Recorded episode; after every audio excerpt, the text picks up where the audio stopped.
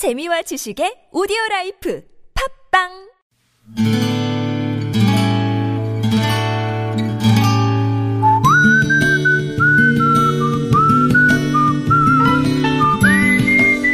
여러분 기억 속에서 여전히 반짝거리는 한 사람, 그 사람과의 추억을 떠올려보는 시간, 당신이라는 참 좋은 사람. 오늘은 경기도 시흥시 능곡동에 사시는 이승아 씨의 참 좋은 사람을 만나봅니다.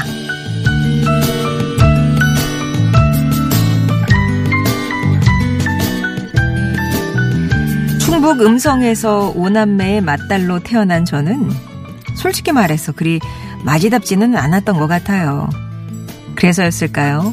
제 바로 밑 3살 터울의 여동생이 되레 더 듬직하고 마지 같았습니다. 저는 입이 짧아 못 먹는 게 많았죠.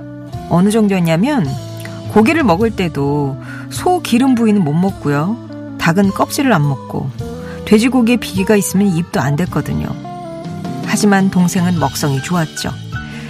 당시 시골에서 고기 먹는 날은 정해져 있어서 아버지께서 장날 고기를 사오시면 다들 허발 대신하며 먹었지만 저는 밥상에서 눈치만 봤더랬어요. 여동생은 분명 제가 아버지에게 혼날 걸 알았기에 아버지 몰래 소고기는 기름을 떼서 제 밥그릇에 올려놓고 닭껍질은 자기가 먹고 살만 발라주고 돼지 비계를 잽싸게 떼서 살코기미만 올려주곤 했습니다.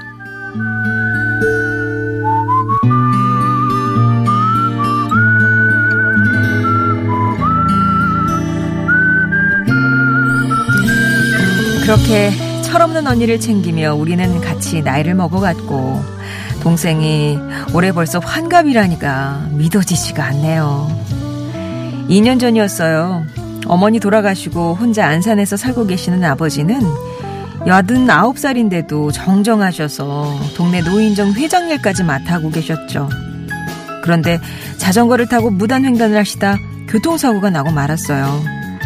마침 택시를 하는 제가 근처에 있어서 아버지 사고 처리를 도맡아 하게 됐습니다. 제 딴에는 잘한다고 했지만 아버지 마음에 들지 않으셨는지 서둘러 퇴원을 하셨고 이후 저를 일방적으로 나무라시는 통에 그만 크게 싸우고 난 뒤로 저는 아버지를 보지 않고 있었어요. 그렇게 인연을 끊고 지낸 지 2년. 그동안 아버지와 저를 화해시키려고 물심양면으로 애써준 내 언니 같은 여동생 이은옥 씨.